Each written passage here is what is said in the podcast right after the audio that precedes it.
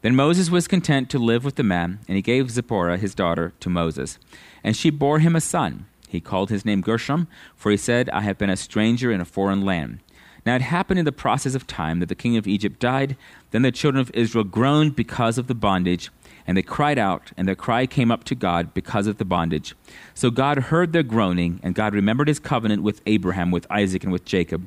And God looked down upon the children of Israel, and God acknowledged them.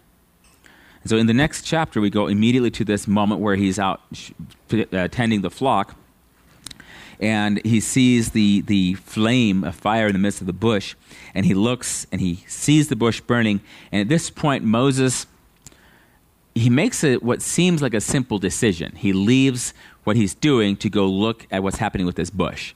Now, most of us, if we see a fire in the wilderness, we would kind of go be like, is that okay? You know, looking to see, is there a campfire over there? Are there other people there? So it makes sense. But what happens in that simple decision of Moses turning aside is really momentous in the life of Moses because it changes things dramatically.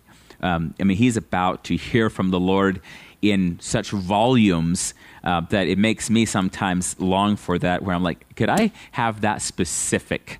Of a because he's to, he's he is told in, in detail what he's going to go back and do, what um, he's supposed to instruct the women to bring the jewelry out. Like he gives this whole thing, but it, like in a, in a few sentences he says, but but you know, first Pharaoh is going to re, uh, not want to do this, and I'm going to do a few things.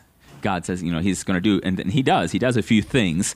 Um, but so it's it's fascinating that he's we're we're getting a quick coverage of Moses' life leading up to this moment by the burning bush. Now, I don't know, like this is, and this is a this is a, a fascinating question. Could Moses have ignored the burning bush? Could he just have said, huh, interesting, and kept walking. What would have happened? And so, what the reason I ask that is he's doing his daily business, and there's something a little bit unusual over there. And so he goes to go see what it is, and in the process meets God. And, and for many of us, we're, we are going about our daily life, doing our daily things, and suddenly God shows up. In an unusual way, but it almost seems like we would have an option to just ignore the fact that God has shown up. So with Moses coming out of coming out of Egypt here, we have him headed to Midian. So we had um, last week I had shown the map. You know, this was not just a simple day's journey. He didn't just run to the nearest forest and hide he traveled. He went down a trade road. He traveled quite a bit. So it seems that he would have taken something with him. So it, that he wasn't just a c- complete runaway, but he actually might have packed a duffel bag or whatever they had in the days of Egypt and would have headed out. That he would have had some of his stuff with him, is what it seems like. I'm not positive on this, uh, but I, it seems that he actually thought about this and said, okay, I'm in trouble. Before Pharaoh finds out about this, I need to get ready. So he goes, gets his stuff. As Pharaoh is finding out about it, he's already headed out. So he's heading out of town and he's, he goes to the land of Midian. Now, the Midianites, if we go back to Genesis chapter 25, uh, when Isaac, when Sarah bore Isaac and Isaac had be- become full grown, there is this moment where Abraham sends um, Eliezer to go get a wife for Isaac. And then a little bit later, there's this time where it says that uh, Abraham went and had gotten married again to this woman named Keturah. It's in chapter 25. And this is after Isaac and Rebekah are together. So it says Genesis 25, Abraham, verse 1. Abraham again took a wife, and her name was Keturah. And she bore him Zimram, Jokshan, Medan, Midian, Ishbak, and Shua. Jokshan begot Sheba and Dedan, and the sons of Dedan were Asshurim, Letushim, and Lemuel. And the sons of Midian were Ephah, Epher, Hanoch, Abadide, and Eldaah. All these were the children of Keturah.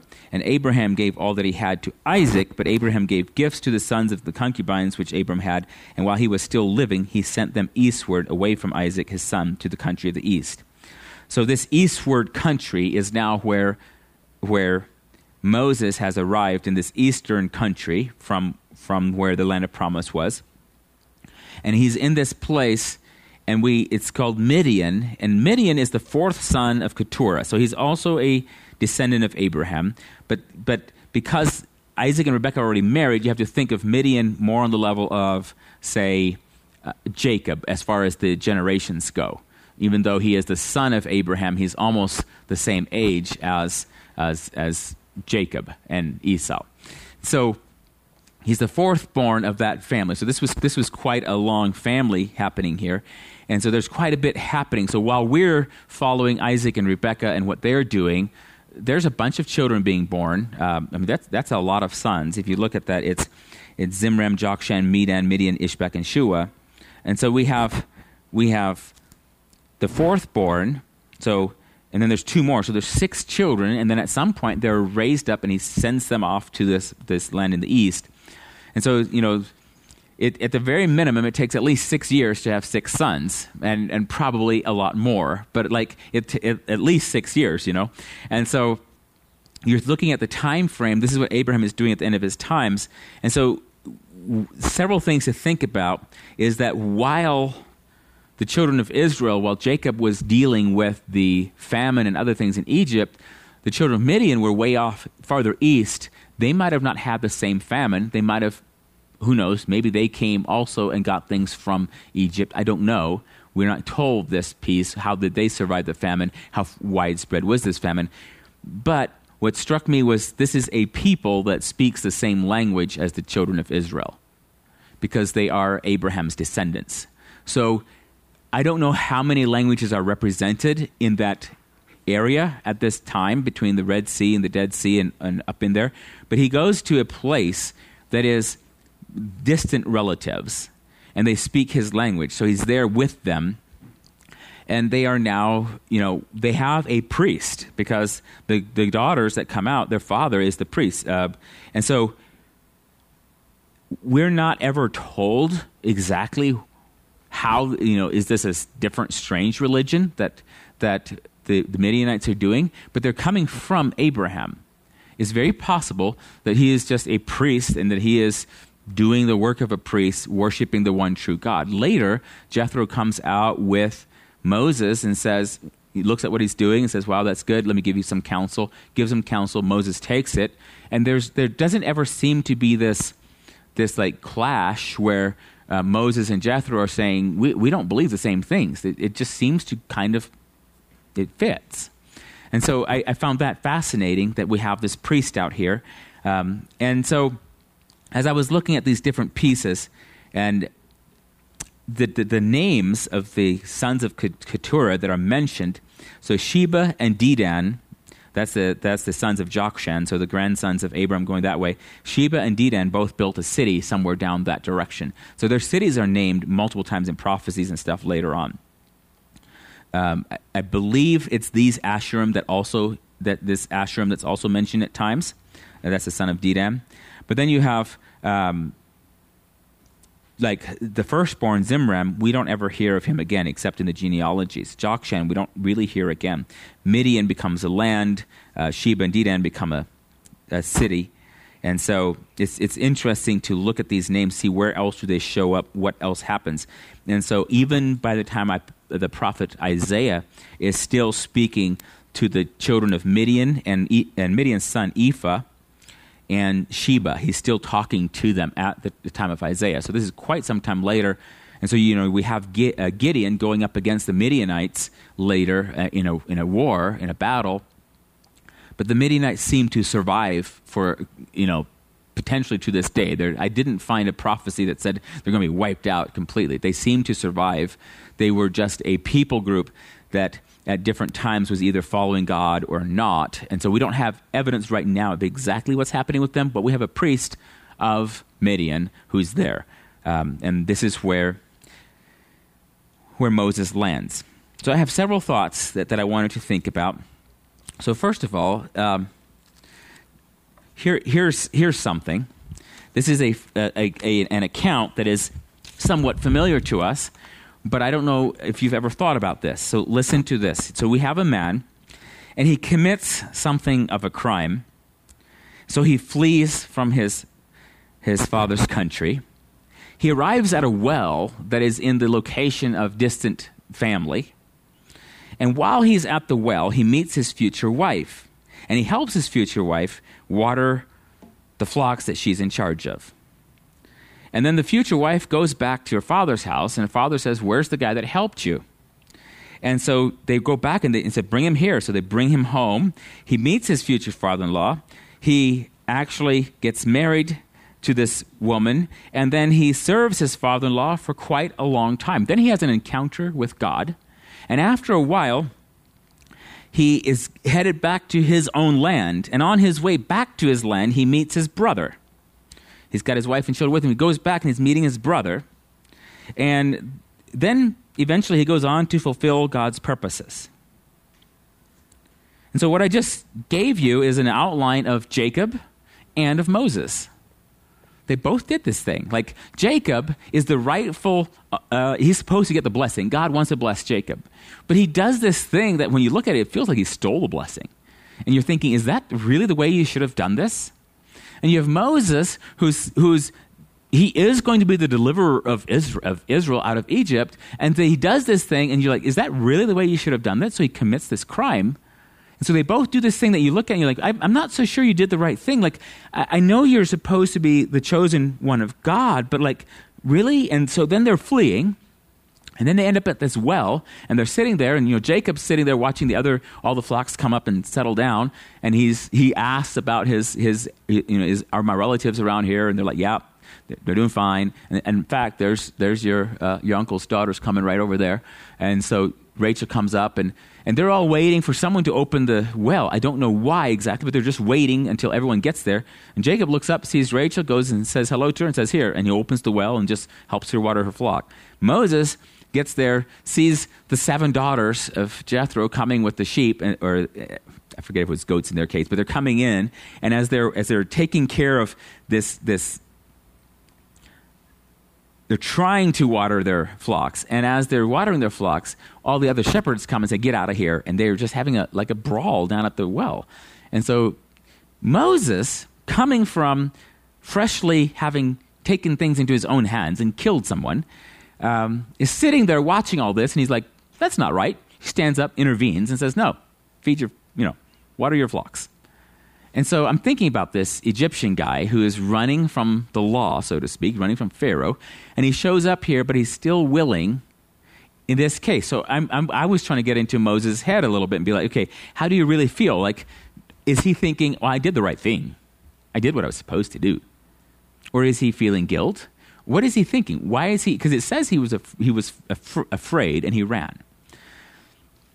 And so we have this moment where he stands up and just takes charge of the situation and tells the other shepherds exactly what they can do and gets the daughters of, of uh, Jethro up there and they feed or they water their flocks and then they take them back home and they tell their dad and their dad's like well where is he why if he if he helped you why isn't he here with you so they go back and get him and so this meeting at the well then and then they, they end up marrying and so you think about Jacob, he makes a deal with Laban, and Moses just, you know, he's there, and and um, Jethro is like, well, here's my daughter, and he's like, seems like a good idea. I'm back. It feels like my people in some extent, so he's there. But what we'll notice later is these are not quite the same as in that they are not circumcised at this point. They're not children of the circumcision.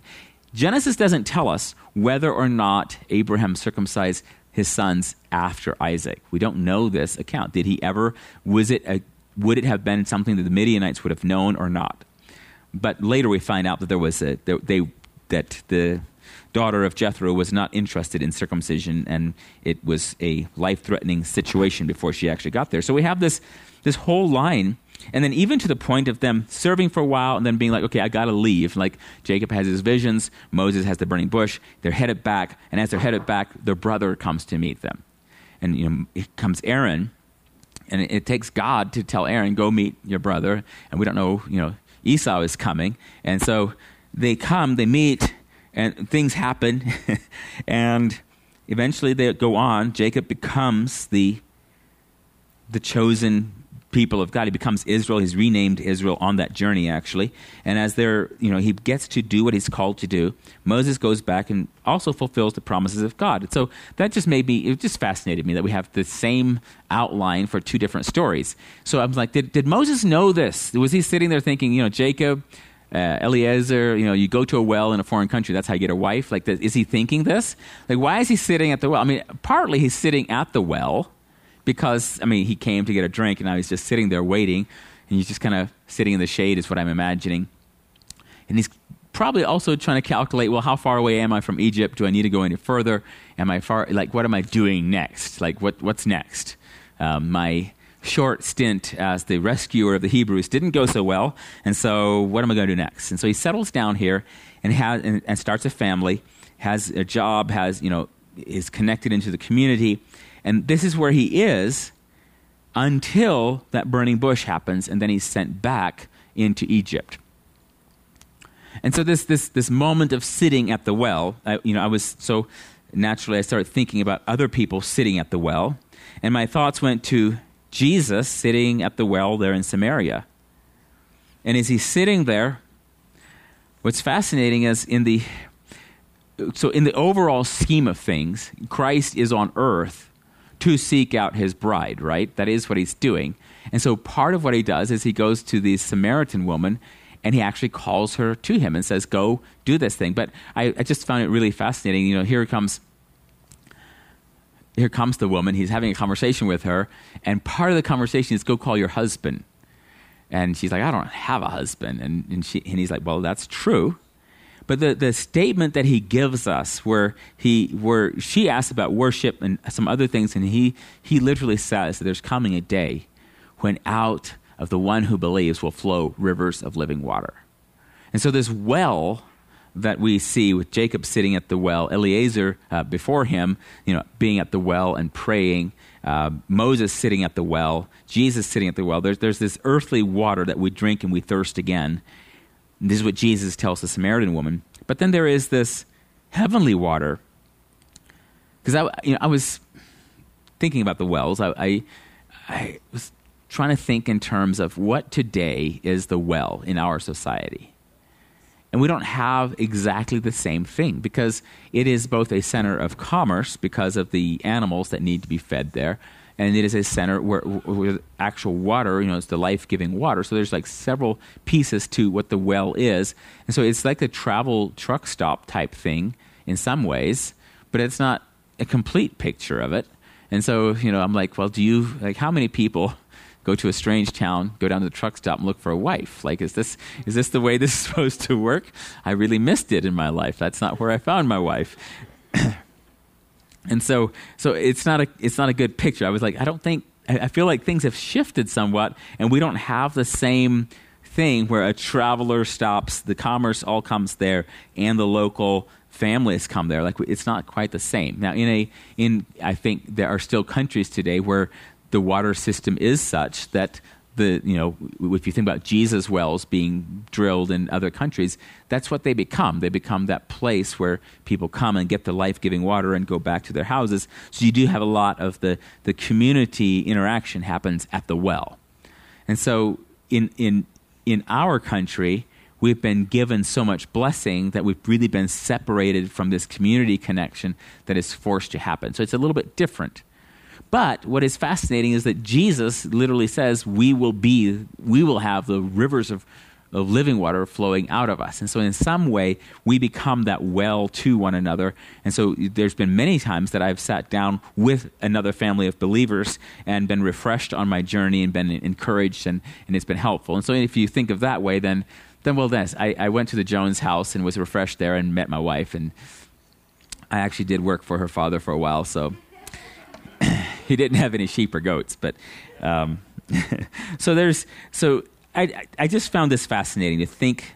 First of all, that this storyline with Jacob and Moses, like I could tell the complete story almost, and you would know which one I'm talking about until, you know, I'd have to identify what exactly was their calling that they fulfilled and how was their encounter with God? What was their encounter with God? When I told you the encounter with God, that would make then you'd be like, ah, aha, now I know who you're talking about.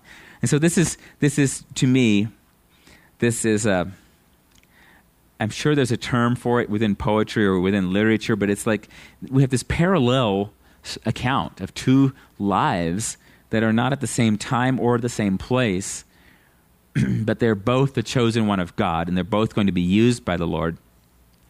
And so this so that was fascinating. So I just wanted to point that out as we're going through here. But one of the things that I, I really began contemplating, because I'm thinking about what is Moses thinking while he's sitting at the well there in Midian.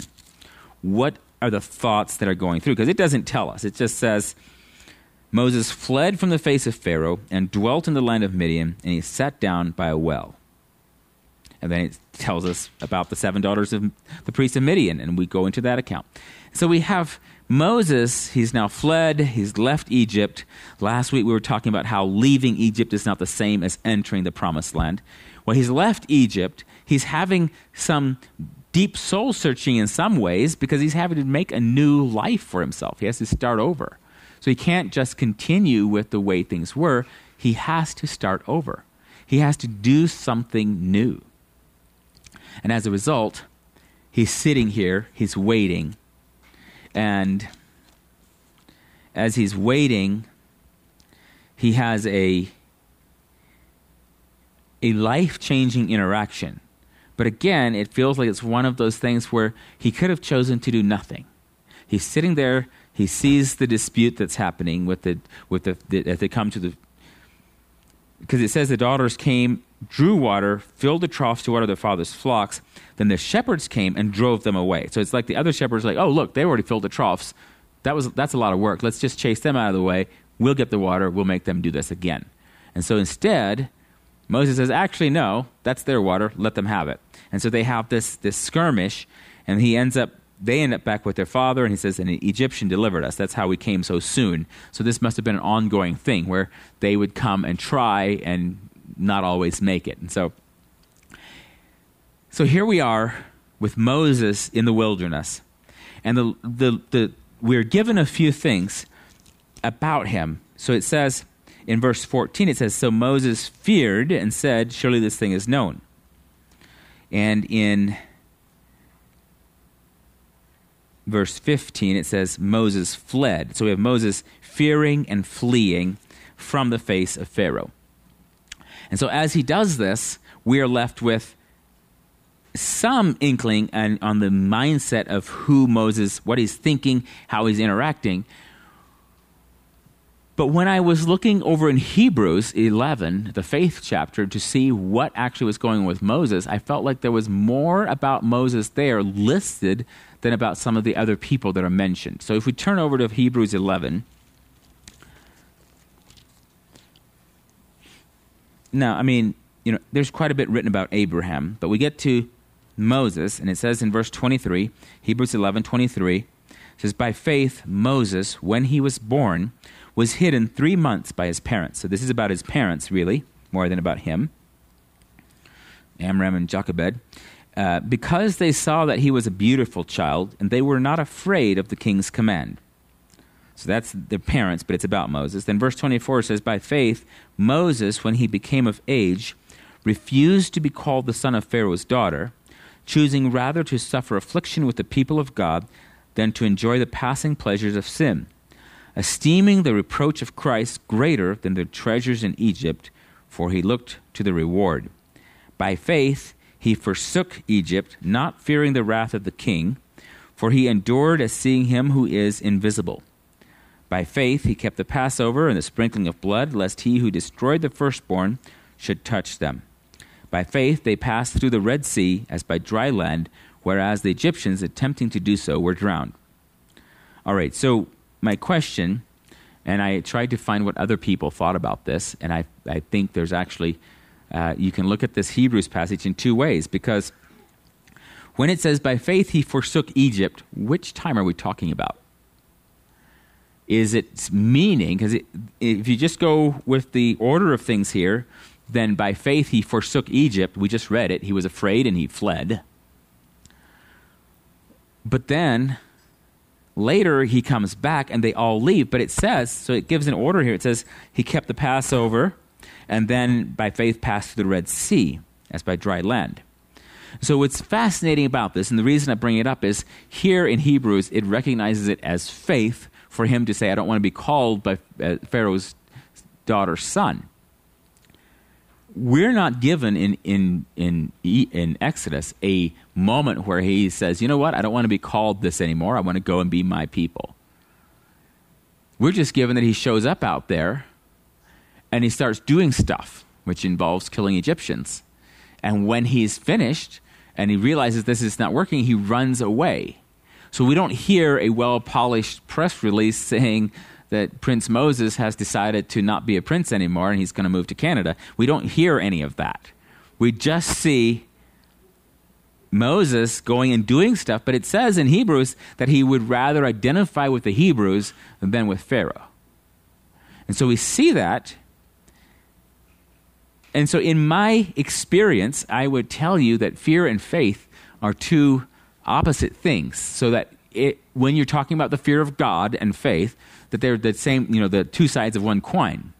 But when we're talking about the fear of man, that is not the fear of God. And so I would tell you these are two different things. And yet, when it says, by faith he forsook Egypt, not fearing the wrath of the king, and I'm like, but he did fear the wrath of Pharaoh. He was afraid. It says he was afraid of Pharaoh. And even later, when God said, go talk to Pharaoh, he was like, I'd rather not. Um, can I take uh, Aaron along with me instead? Or like, can someone else go? I, and so so this this is again one of those times when I look at what we're told happened and then we hear the report from heaven and it seems different. It seems that God is overlooking some of the humanity. But then I thought about it is the reality that God doesn't overlook our humanity, he takes it into account. He knows who we are. He knows our weakness. He knows our fear. He knows our inability to perform. That's what God knows that and he takes it into account. And so when we obey and do the thing God wants us to do, whether we slay the Egyptian and bury him in the sand and then run for our lives, or whether we officially say, you know what, Pharaoh's daughter, I, I, I really need to go back. I want to be back with my people. Whether he officially makes that choice or whether it looks very slipshod and hazardous and not really well planned. Because for most people who are trying to live intentional lives and trying to live on purpose for the kingdom, when you find Moses running from Egypt, he doesn't seem like a good ally at that time. He doesn't seem like, you know, because I don't know if you've heard this. I keep running into it in all kinds of contexts, but you become, you're the average of the five people you spend the most time with. So financially, uh, your net worth is the average of the five people. That, so that's something that's said all the time. And so so I actually brought this up on a Saturday morning and was like, so what about Jesus? He hung out with poor people. Uh, all this stuff, and and and and the other guy, um, I don't know if it's Alex or somebody, was like, "Yeah," but the other two people he hung out with all the time were God the Father and God the Holy Spirit. So, average. and so, so, but there is this this this concept where we are on purpose spending time with people because of what they can provide for us, right? But at the same time, we need to be spending time with people for what they can be, what we can be giving to them. And so I'm looking at Moses saying, well, he's not an ideal candidate right now. And yet he goes to the wilderness and then he is the actual candidate that God uses. And we can actually learn a lot from Moses. But in this moment where he's running, I would look at Genesis and say, well, that's fear. And so, so because there's the, the potential of reading it as um, okay, so he was fearful at first, but then later he forsook Egypt. Uh, that is a potential of reading it that way and say, well, maybe it means that by faith he left Egypt a second time.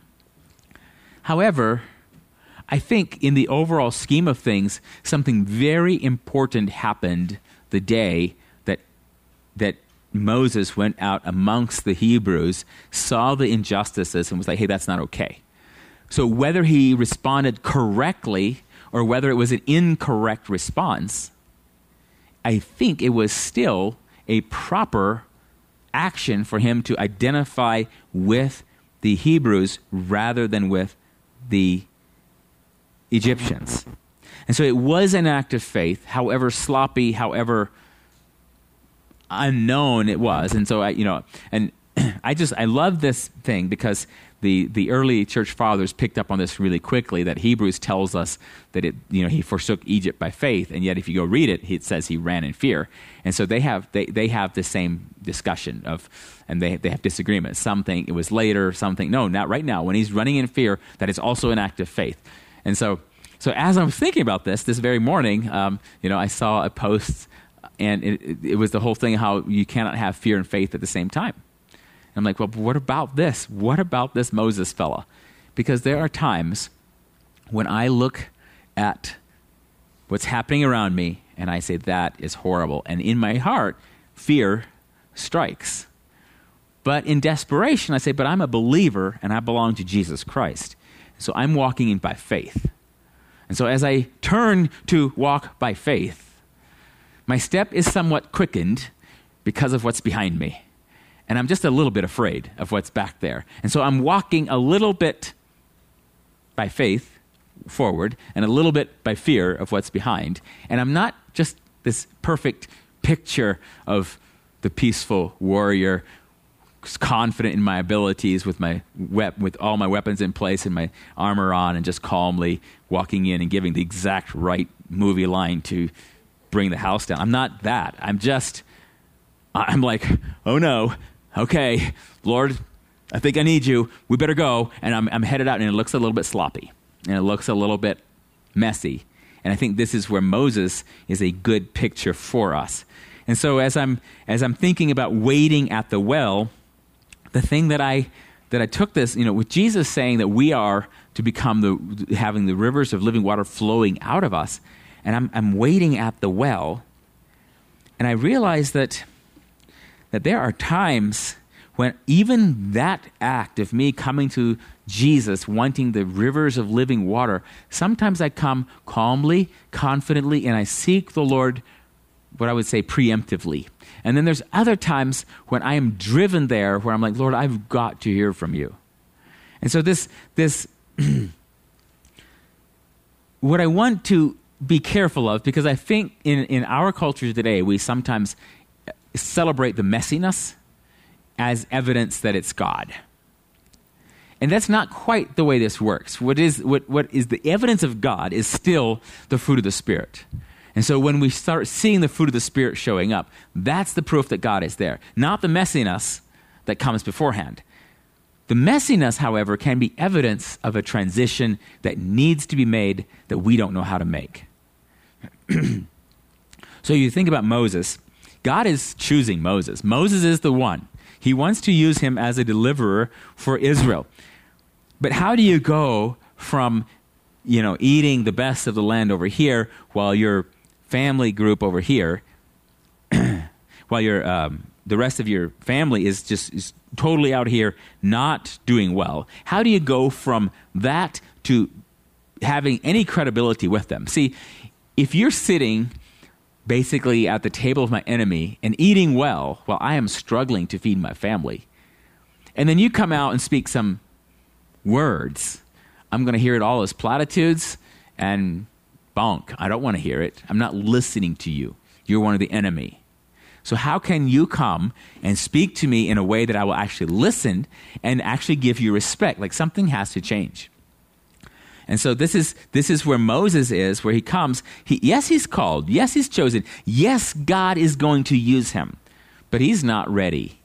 And so, would there potentially have been other ways to make this transition? To go from Pharaoh's, uh, coming from Pharaoh's daughter's house to actually walking is there another way to make that? There is potentially another way to make the transition. I don't know how it would be done. I, I personally have no like I didn't I don't want to kill the Egyptian. I mean, okay, so sometimes I do want to kill the Egyptian, but like that's not that's not the path I want to choose. I don't want to be like, well, here's my strategy, go kill somebody. Like that's a that's not a great way to start the day to become the rescuer of your nation, of your people, to become the leader and the judge that people will look to you to explain what justice is. So it's a, it's a, it's a kind of a poor start. And yet, this is where Moses starts. And it wasn't because he planned it so much as it just happened. That's where it went. And he was like, no. And in the heat of the moment, this is what happened. And so, when I'm looking at this and comparing it to my own faith, and I'm thinking about sitting there at the well, and I'm waiting on what's happening next, and I'm looking where I'm going to go, the, the, the, the small events that happen in Moses' life are evidence that there is a God who has called him and is wanting to use him. And so for each of us, there are so many small things that happen, and we don't even think of them as like big spiritual stuff. And so in our childhood, in our youth, um, as we're turning 18 and making a lot of life decisions, as all of that is happening, there's a lot going on that we don't fully understand.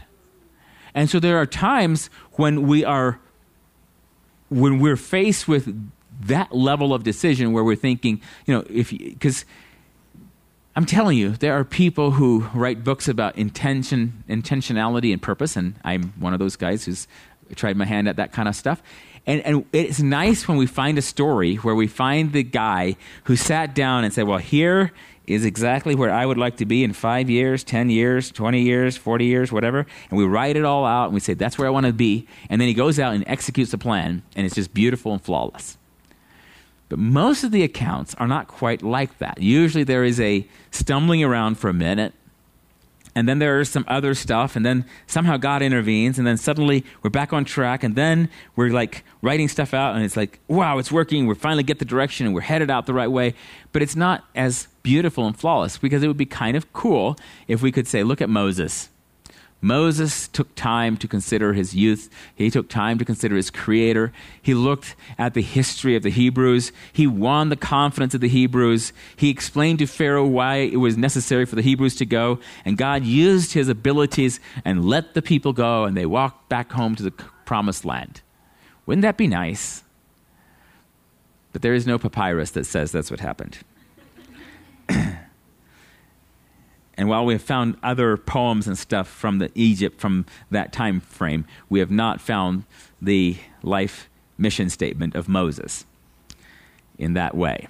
We find instead a, a man who has just had an incredible amount of stuff happen to him. And now he's trying. Later, he's hearing from the Lord. Right now, he's trying to figure out what he's going to do.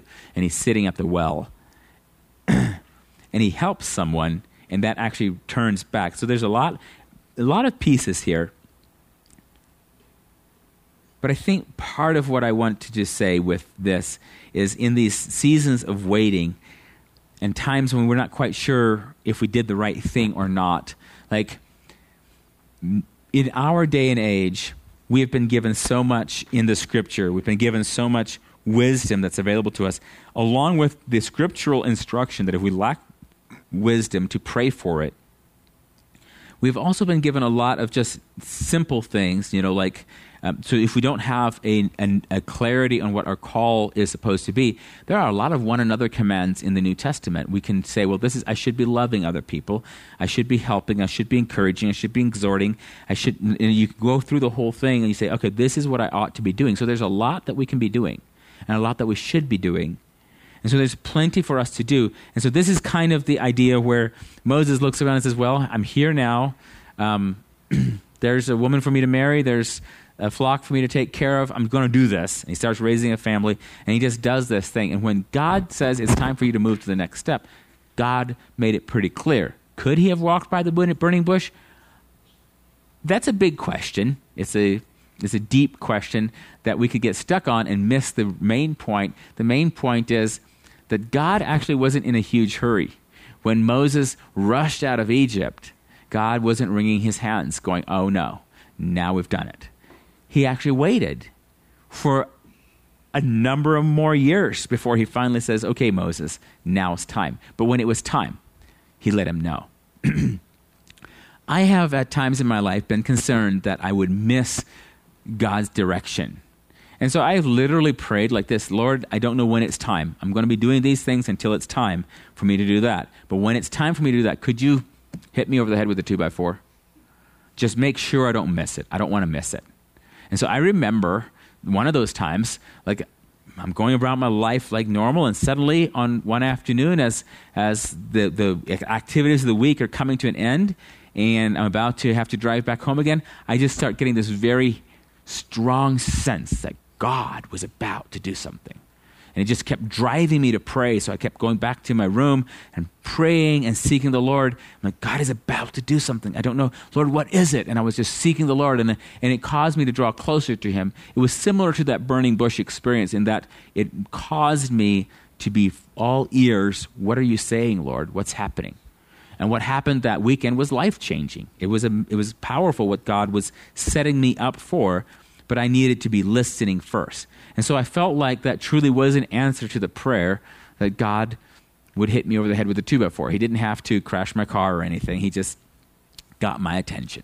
And so I think it's important for us to have that faith of realizing that, yes, God has called us to do something. And no, He doesn't want us to do it in our own strength. He's not that impressed with our abilities. He looks at us killing the Egyptians and says, Oh, you think that's victory? That's not really what I was after, but okay, carry on. And then the next day, events suddenly start pushing us around and we flee to the wilderness. And finally, sometime later, God gets our attention and says, Here's what I really want. So we can, we can be more attentive to that process. We can avoid some of the history. See, if Moses would have just left Egypt one day for no apparent reason, he could have said, Well, I'm going back to e- Egypt now, and he could have gone back. But every time Moses looks back at Egypt, what is he thinking? He's thinking there's a warrant out for my arrest because I killed an Egyptian. And so he has a past that is actually providing some pushback for him that's keeping him from wanting to go back when God calls him to go back. And I think that's important to realize is that there is a certain amount of time that has to elapse in our life between our calling and the fulfillment of our calling. And we will often try to find what it is that made it last longer. We'll be like, well, you know, I wasn't ready, and then I did this, and that messed things up, and then it took me five years to over. Not realizing that it's very possible that God says, look, I'm letting you know now so that you can seek my face. I'm letting you know now so that you can pursue me. I'm letting you know now so that you can be praying that direction and be preparing. I'll let you know when it's time. And it's possible that had Moses not killed the Egyptian, had Moses done everything else correctly, that that same amount of time would have still elapsed because God had told Abraham 400 years. And so God himself had a plan. He was wanting to do something, but he wasn't in a hurry. And so it's possible that we can actually get to that day when God says, okay, now is game time, go. And we can get there with zero bad things on our conscience. It's possible that we can actually protect our relationship with God, our relationship with our fellow man, and we can arrive on that day and say, oh, it's time now, and we can go without having that problem of the, the guilty conscience and things.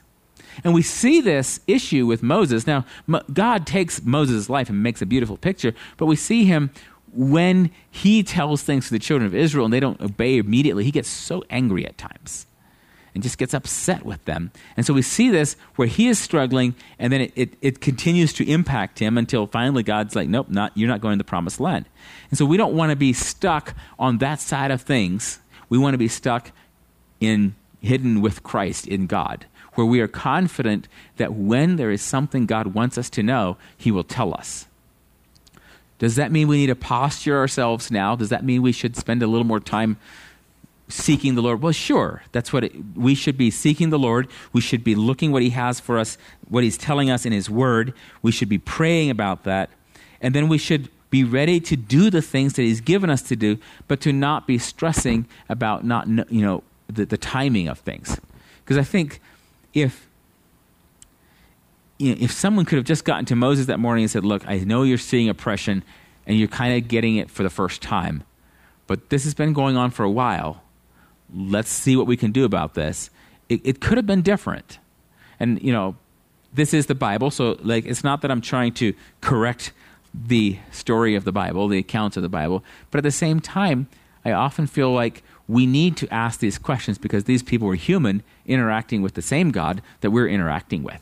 And so we have the same the same things happening. Now, you look at Moses' relationship with his father-in-law, it was way better than Jacob's with his father-in-law. It was much better. Um, and so so there is that if you want to call it that, like Moses did learn some things from the historical account, and I think we can learn a lot. But there is a there is a reality in the fact that in our life, a lot of times the, when we will walk in faith the most will be the same times that we will be most aware of the fear that's available in the world. We will be totally aware of, well, it could be really bad, but I'm going to follow Jesus. You know, the enemy is on my heels, but I'm actually been called to follow Jesus. And so I'm going to follow him. And if he gives me a command, I'm going to be listening and I'm going to do that. And so, whether or not this Hebrews is Hebrews 11 is specifically referring to the moment that that he was af- Moses was afraid of Pharaoh and saying that was true faith. I don't I doubt that it was exactly that. It was the moment of him saying I would rather identify with the Hebrews than with the Egyptians. So however imperfectly that was said, I believe that is still rewarded by faith. And so we might do this imperfectly too as we come to walk with the Lord. There are times when we have the option of being loved by the world, but we say actually I can't go that path because I'm following Jesus. And so, you know, I, and, I, and I think of things like, um, well, Justin, Justin Blocker's testimony when he was here. Um, he'd been in karate, and then he, when he started following Christ, he felt like, I cannot do this karate anymore. And he said, No, I'm not doing that. And then a number of years later, God says, Well, actually, I'd like you to make this a huge part of your life work and discipleship. And so now he has a karate school down in, in, in San Antonio, and he's at peace with it and it's being prospered and it's a blessing and it's, God is using it as a source of discipleship and mentoring where he's able to minister. And it's a beautiful thing. But at the time justin was trying to hear from the lord what is it? I need to follow jesus is what he was saying. And so in his mind he's like well this can't work and he's, he's throwing stuff out. And you know some of his friends were going but don't throw that away. That's actually a useful thing for the kingdom. He says no i got to get rid of it all. And so i think it's like that. We it's not that he was wrong in saying that because he shouldn't have karate as an idol, but at the same time, he needed to understand if God was putting him in there, he needed to know that it was God and that it was God's idea. And so, so from, from a life mission perspective, if we're trying to see how he was tracking his purpose, we would say, oh, well, right here, something got kind of mixed up over here. I'm not sure what's going on. And we might misunderstand the deeper level, what was really happening was Justin's heart was being fixed on following Christ.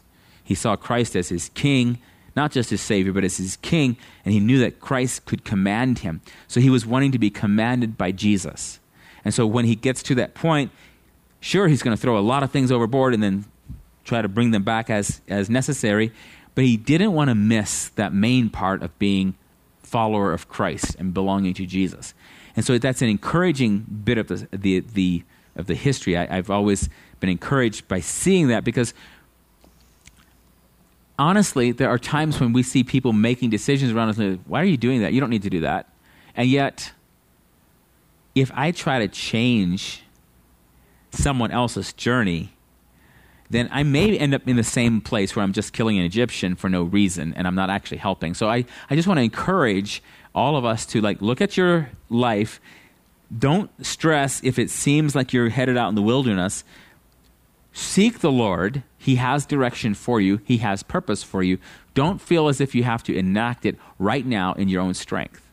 There are many, many days when I get up and I'm like, well, what can I do to just make it all happen today? And then the reality is, I can't make it all happen today. I can make something happen today, but I'd rather have something that God made happen. And so it's better for me to seek the presence of the Lord sooner rather than wait till later. And if He just speaks peace and says, hang on, I'm still working, so be it, Lord. If He says, it's time, and He gives the complete instructions, it's time to go back, that's awesome. So that's where we'll be looking at next is um, in in Exodus 3, we'll be reading what happens when Moses comes to the burning bush and how he makes that decision and, and, and how he goes back to, uh, to Egypt. So, for right now, I would say that Moses was operating in faith to the Lord when he was forsaking Egypt because he really didn't care for the favor of Pharaoh's house at that moment. He really only wanted the favor of the Hebrews. And he was confused when they didn't automatically recognize that and extend that to him. That they didn't, they didn't see the distinction. He didn't kill a Hebrew, he killed an Egyptian. Don't you see what this means? And, and, and so it, he, they didn't get it. And so it's now later he comes back and says, and he, he's given instruction on what he's supposed to tell them and who sent me and, and all of that. He's given these instructions. He goes back, and eventually they follow him out of Egypt. He does become, he fulfills his purpose of delivering the children of Israel. So, those are my various random thoughts on uh, just going through this, uh, this, the well, waiting at the well. And I would like to think that as we look at these accounts, that we will apply things to our life, and that if you know, if if it's true that Moses knew about Jacob's story and was thinking about it, he might not have been thinking about this at all. It might have been the farthest thing from his mind at the time. But it may be that he's like, I got to go back to my father's. You know, where can I go where there are more people that belong to my ancestry? He might have been thinking about that. That might be why he's in Midian. It might just be that's as far as the road went, and he was tired, so he sat down. Like I don't really know. It doesn't tell us this, but he ends up back in this in this in this in his extended family. So the